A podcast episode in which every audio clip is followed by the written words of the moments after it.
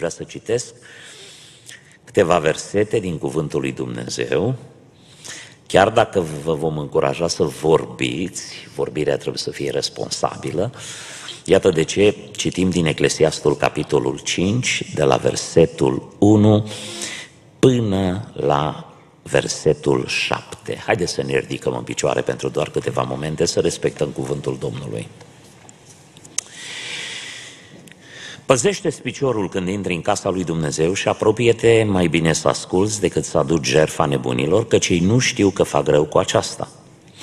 Nu te grăbi să deschizi gura și să nu-ți rostească inima cuvinte pripite înaintea lui Dumnezeu, căci Dumnezeu este în cer și tu pe pământ. De aceea să nu spui vorbe multe, căci dacă visurile se nasc din mulțimea grijilor, prostia nebunului se cunoaște din mulțimea cuvintelor. Dacă ai făcut o juruință lui Dumnezeu, nu zăbovi să o împlinești, căci lui nu-i plac cei fără minte, de aceea împlinește juruința pe care ai făcut-o. Mai bine să nu faci nicio juruință decât să faci o juruință și să nu împlinești. Nu lăsa gura să te bage în păcat și nu zice înaintea trimisului lui Dumnezeu, m-am pripit. Pentru ce să se mânie Dumnezeu din pricina cuvintelor tale și să nimicească lucrarea mâinilor tale? Căci dacă este deșertăciune în mulțimea visurilor, numai puțin este și în mulțimea vorbelor. De aceea, temete de Dumnezeu. Amin. Vă invit să reocupați locurile. Care a fost reacția oamenilor în urma cuvântării Domnului Isus Hristos despre care vorbea fratele pastor Adrian mai devreme? Vorbirea aceasta este prea de tot și nu puteau sau n-au putut să sufere acest fel de vorbire. Nu au putut accepta vorbirea Domnului Isus Hristos pentru că a zdruncinat din temelii sistemul lor de gândire. Însă Domnul Iisus Hristos, tot ce a vorbit, n-a vorbit de la El. El le-a spus, cuvintele acestea pe care eu le spun nu sunt cuvintele mele și vorbirea mea nu e vorbirea mea, pentru că eu vorbesc ce am învățat de la tatăl meu. Eu am venit cu o vorbire pregătită de Dumnezeu care să transmită planul lui Dumnezeu oamenilor. Domnul Isus Hristos a vorbit. Dar a fost un moment în care Domnul Isus Hristos n-a vorbit. A stat la judecată înaintea unui împărat și nu i-a spus nimic, nu l-a băgat în seamă. Dragii mei, ca și creștini, un lucru foarte important pe care trebuie să-l înțelegem este vorbire. Și aș vrea în această dimineață nu să vă îndemn să nu vorbiți. Trebuie să vorbim. Dumnezeu vorbește. Modul de comunicare divin este vorbirea. Inclusiv mărturia Duhului Sfânt atunci când umple viața unui credincios, când se instaurează în viața unui credincios, e prin vorbire. Vorbirea în Mulți întreabă, dar de ce ăsta e semnul inițial? Pentru că este o formă de comunicare divină. M-am uitat, am luat Scriptura de la un capăt la altul și am observat că cele mai multe pasaje care vorbesc despre vorbire se referă la Dumnezeu pagină după pagină după pagină după pagină în toți profeții, expresia comună este Domnul vorbește sau Domnul a zis sau Domnul zice. Dumnezeu se exprimă prin vorbire. Și mărturia prezenței lui Dumnezeu în viața creștinului, umplut și botezat cu Duhul Sfânt, mărturia aceasta se face verbal, prin vorbirea în limbi. Ăsta este motivul pentru care acesta este semnul inițial al botezului și instaurării Duhului Sfânt Dumnezeu. Dumnezeu, Duhul Sfânt, în viața credincioșilor. Domnul vorbește, spunea psalmistul. Să-i aminte toți locuitorii pământului. În Evrei, în capitolul 12, versetul 25, luați seama ca nu cumva să nu voiți să ascultați pe cel ce vă vorbește. Căci dacă n-au scăpat cei ce n-au vrut să asculte pe cel ce vorbea pe pământ, cu atât mai mult nu vom scăpa noi dacă ne întoarcem de la cel ce vorbește din ceruri, al cărui glas a clătinat atunci pământul și care acum a făcut făgăduința aceasta, voi mai clătina încă o dată, nu numai pământul, ci și cerul, cuvintele acestea, încă o dată. Iată, dar Dumnezeu vorbește, folosește cuvinte. Și, dragii mei, și noi trebuie să vorbim. Trebuie să avem grijă când vorbim, ce vorbim, cum vorbim. Toate acestea să, trebuie să fie sub un anumit control, dar de vorbit trebuie să vorbim. Uh, nu există nimic mai supărător pentru mine în doctrina modernă stabilită de cultură, stabilită de oameni perspicace care știu să creeze jocuri de cuvinte. Cultura aceasta religioasă a jocurilor de cuvinte mă deranjează profund. Pentru că este foarte superficială și încearcă să captureze adevăruri veșnice într-o propoziție uh, insuficientă, dar care sună interesant, metaforic, poetic. Uh, jocurile de cuvinte sunt foarte periculoase în teologie, pentru că de multe ori pe fondul jocurilor de cuvinte se strecoară erezii. Ați auzit? Eu îl iubesc pe Iisus, dar urăsc biserica. Nu-mi place biserica. Păi dar ce, tu ai decapitat biserica, tu nu știi că capul bisericii este Hristos? Poate cineva să separe capul de trup pe Hristos de biserică? E un alt clișeu pe care l-am auzit de nenumărate ori este trăiește o viață de mărturie și vestește-L pe Dumnezeu prin trăirea ta și dacă trebuie, folosește și cuvinte.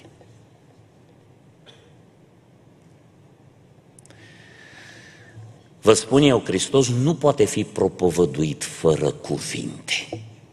Accentul nu cade pe trăire și cuvintele dacă, ci cade pe cuvinte însoțite de acoperirea cuvintelor în trăirea noastră. Altfel, cuvintele noastre sunt goale și gratuite. Dar imperativul este să vorbim. Încă o dată trebuie să fim responsabili, pentru că vom da socoteală până și de un cuvânt nefolositor. Și este foarte periculos creștinismul de astăzi, în deșert cuvântul lui Dumnezeu, numele lui Dumnezeu.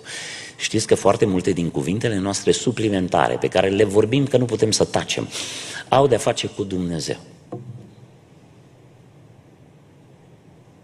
Oh my God, oh my Bun, astea, hai să zicem că nu sunt astea, dar ce înseamnă să iei în deșert numele Domnului? Să-l folosești într-o propoziție fără niciun fel de greutate.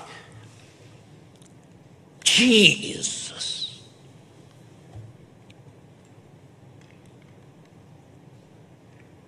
Dar de când a devenit Dumnezeu și Jesus echivalent cu aoleu? Că unii spun aoleu, alții spun vai. Și pe același palier cu aoleu, cu vai, cu o oh, sau ups, pe undeva apare și oh my God și Jesus.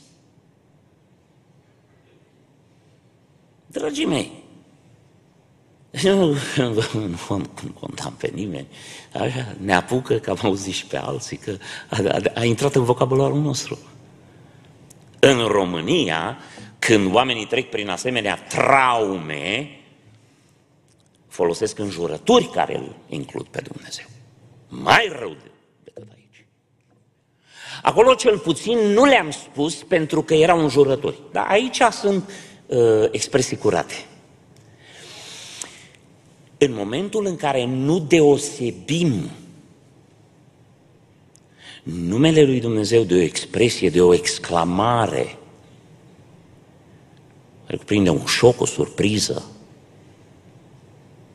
Știți că nu este un lucru bun. Noi trebuie să purificăm vorbirea noastră chiar până la nivelul la care eliminăm expresiile religioase din lucrurile care n-au nimic de a face cu credința și cu spiritualitatea noastră.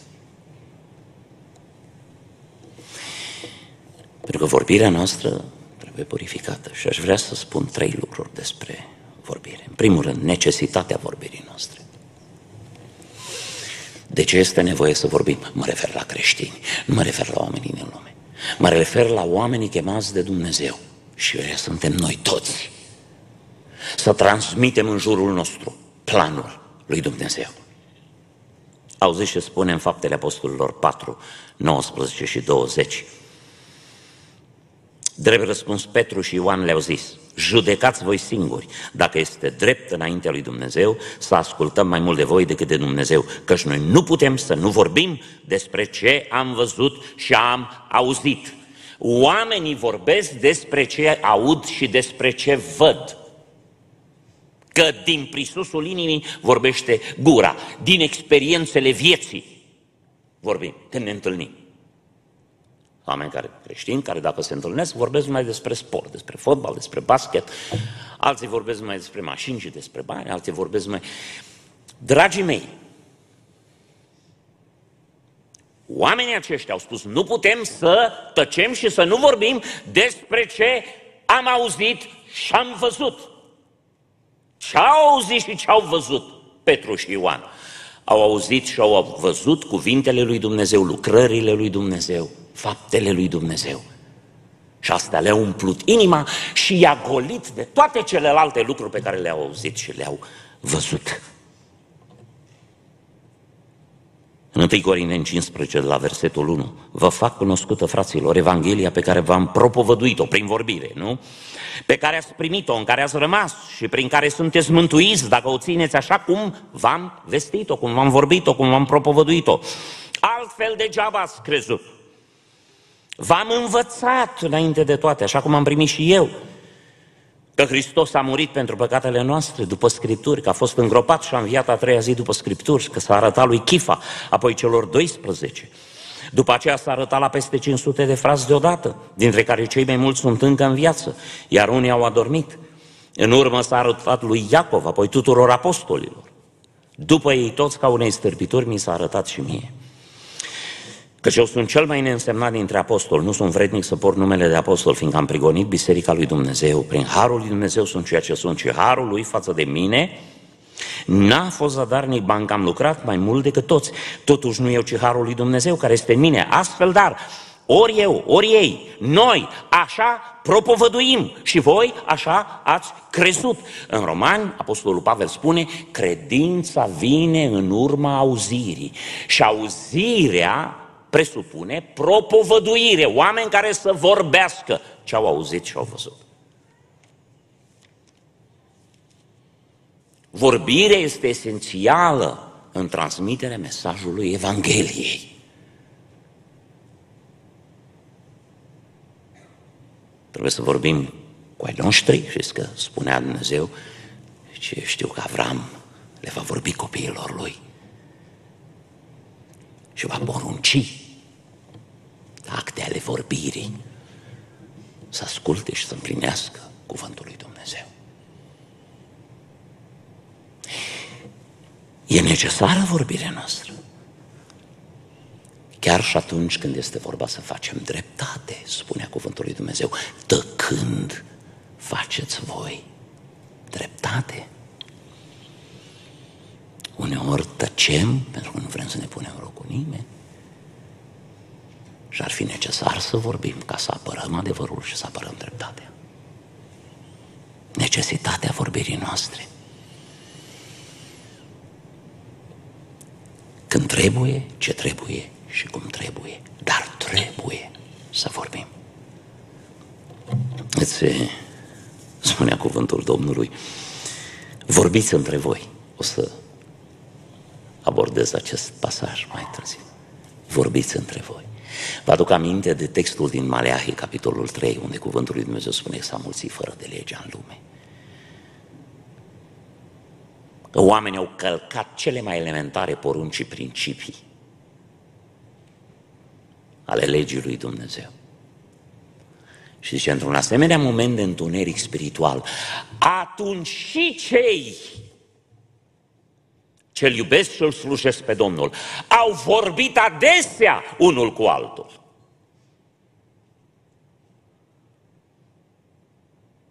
A venit vremea să vorbim între noi, să vorbim adesea, să vorbim. Suntem chemați să vorbim. Aceasta este necesitatea vorbirii noastre, în al doilea rând, calitatea vorbirii noastre. Pentru că nu e suficient să vorbim, toată lumea vorbește, plină lumea de vorbe. Toți oamenii care vor să comunice ceva vorbesc. 1 Corinteni 2 cu 13 și vorbim despre ele, despre lucrurile lui Dumnezeu. Nu cu vorbiri învățate de la înțelepciune omenească, ci cu vorbiri învățate de la Duhul Sfânt, întrebuințând o vorbire duhovnicească pentru lucrurile duhovnicești. Dragii mei, iarăși am auzit clișee, proverbe. Să doamne, cum să pocăiască oamenii când vin la biserică și le vorbiți cu limbaj de lemn? Ați auzit expresia limbaj de lemn? Adică folosești cuvinte biblice și duhovnice și se numește limbaj de lemn. Dumneavoastră aveți impresia că oamenii care vin din stradă, din lume, din păcat, sătui de viața lor păcătoasă, scârbiți de experiențele lor murdare. Când vin în biserică vor să audă limbaj de Maidan? Când vin în biserică vor să audă glume? N-au auzit destule în lume? Poante, bancuri.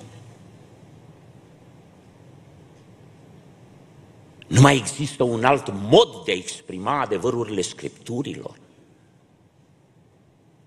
Și să mă iertați, fraților.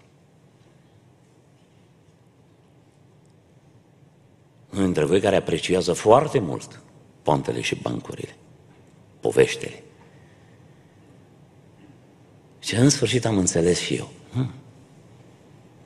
Ce declar tu despre tine atunci când spui așa ceva? Dacă vorbește cineva frumos și serios, nu pricepi. Vorbire duhovnicească. Colosem 4, 5 și 6. Purtați-vă cu înțelepciune față de cei de afară. Răscumpărați vremea, vorbirea voastră să fie întotdeauna cu har, dreasă cu sare, ca să știți cum trebuie să răspundeți fiecăruia. Mântul Dumnezeu chiar spune că trebuie să dăm socoteală de credința noastră. Trebuie să vorbim chiar și cu cei din afară, dar atenție, nu pe limba lor, ci pe limba noastră. Efeseni 5 cu 4. Să nu se audă nici cuvinte porcoase, nici vorbe nechizuite, nici glume proaste care nu sunt cuvincioase, ci mai degrabă cuvinte de mulțumire. Purificarea limbajului nostru este un lucru foarte greu, foarte dificil. Cuvântul Domnului spune că dacă nu greșește cineva în vorbire, este un om desăvârșit. Avem vreun om desăvârșit în dimineața asta aici. Dacă nu, asta înseamnă că fiecare dintre noi trebuie să începem să mai lucrăm la purificarea limbajului nostru. Cineva va spune, și eu de spune, domnule, pocăiește-te, găsește lucruri de care trebuie să te pocăiești în viața ta. Și cineva va spune, frate, N-am înșelat pe nimeni, n-am, că avem și clișee de genul ăsta, am spart casa nimeni, n-am dat în cap la nimeni, n-am făcut asta, n-am făcut asta. Uh, bravo, foarte bine. Ce credeți? Pocăința poate avea de face și cu limbajul nostru și cu modul nostru de vorbire și cu exprimările noastre.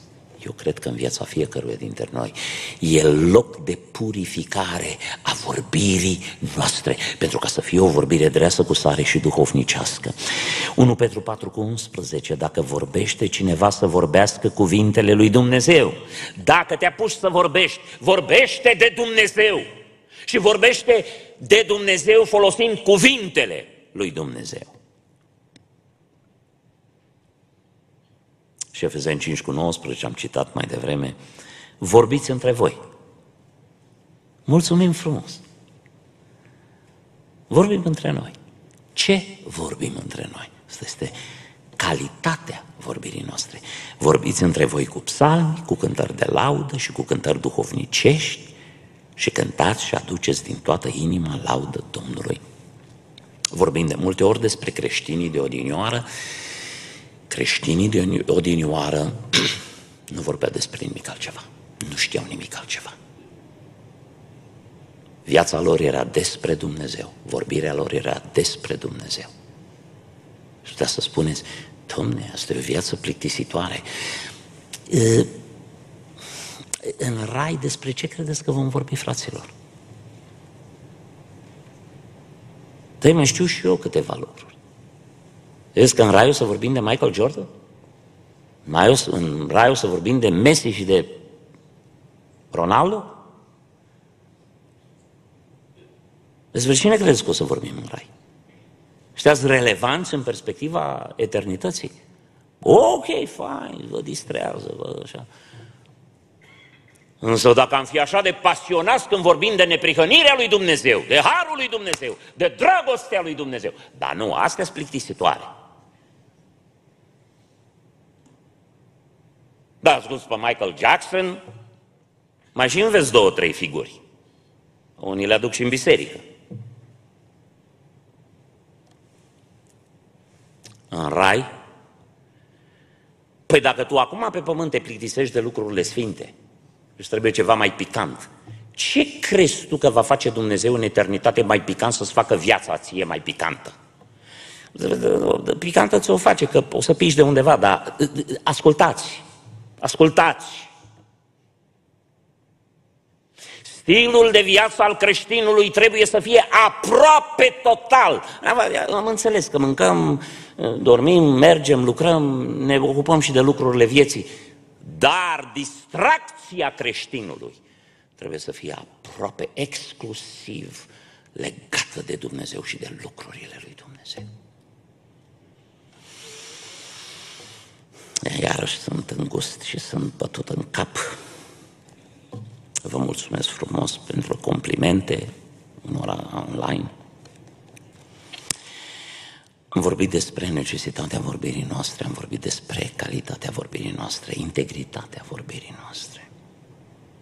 Pentru că e posibil să vorbim cuvântul lui Dumnezeu și despre Dumnezeu, dar fără integritate. Vă aduc aminte că atunci când la sfârșit Dumnezeu a făcut socotelile vorbirilor lui Iov și a prietenilor lui, le-a spus Mergeți imediat la Iov să aducă jertfe pentru voi, pentru că el din necazul lui și din nenorocirea lui și din amărăciunea lui a vorbit mai bine despre Dumnezeu decât ați vorbit voi din confortul vostru și din binele vostru. 2 Corinteni 2 cu 17, că noi nu stricăm cuvântul lui Dumnezeu cum fac cei mai mulți, ci vorbim cu inimă curată din partea lui Dumnezeu, înaintea lui Dumnezeu și în Hristos. 1 Tesalonicen 2 cu 3, căci propovăduirea noastră nu se întemeiază nici pe rătăcire, nici pe necurăție, nici pe viclenie. Ce înseamnă asta? Nu se întemeiază pe rătăcire, să le dai oameni ghes pornierilor lor, nici pe necurăție, să le spui și asta e ok, și asta e bine, și nu-ți faci nicio problemă. Eh, Sfânt e Dumnezeu. Și n-are alții mai buni ca noi, alte clișee ci vorbim cu inimă curată din partea lui Dumnezeu. Și nu suntem vicleni ca să le dăm apă la moară oamenilor, să ne aplaude, să ne laude și să ne zică mersi frumos, că nu mă zgâri, că nu mă înțepi.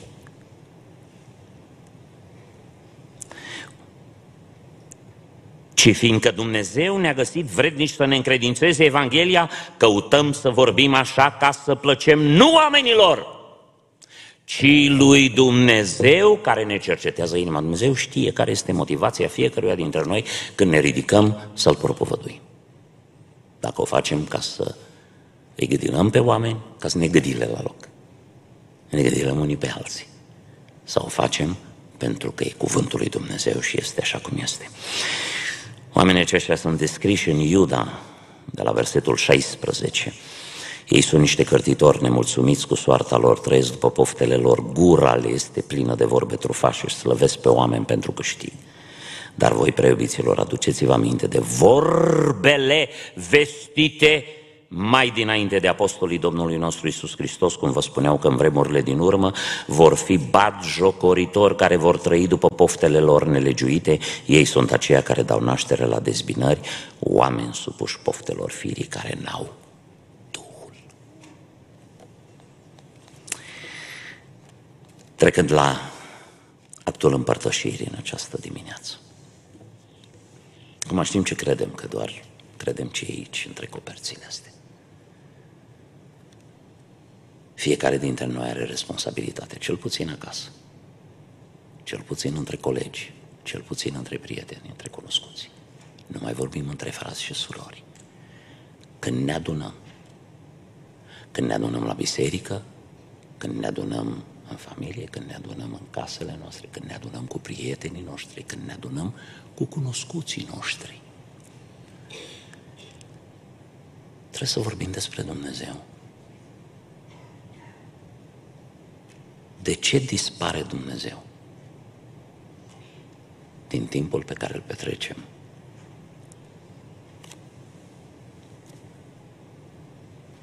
Cu alții.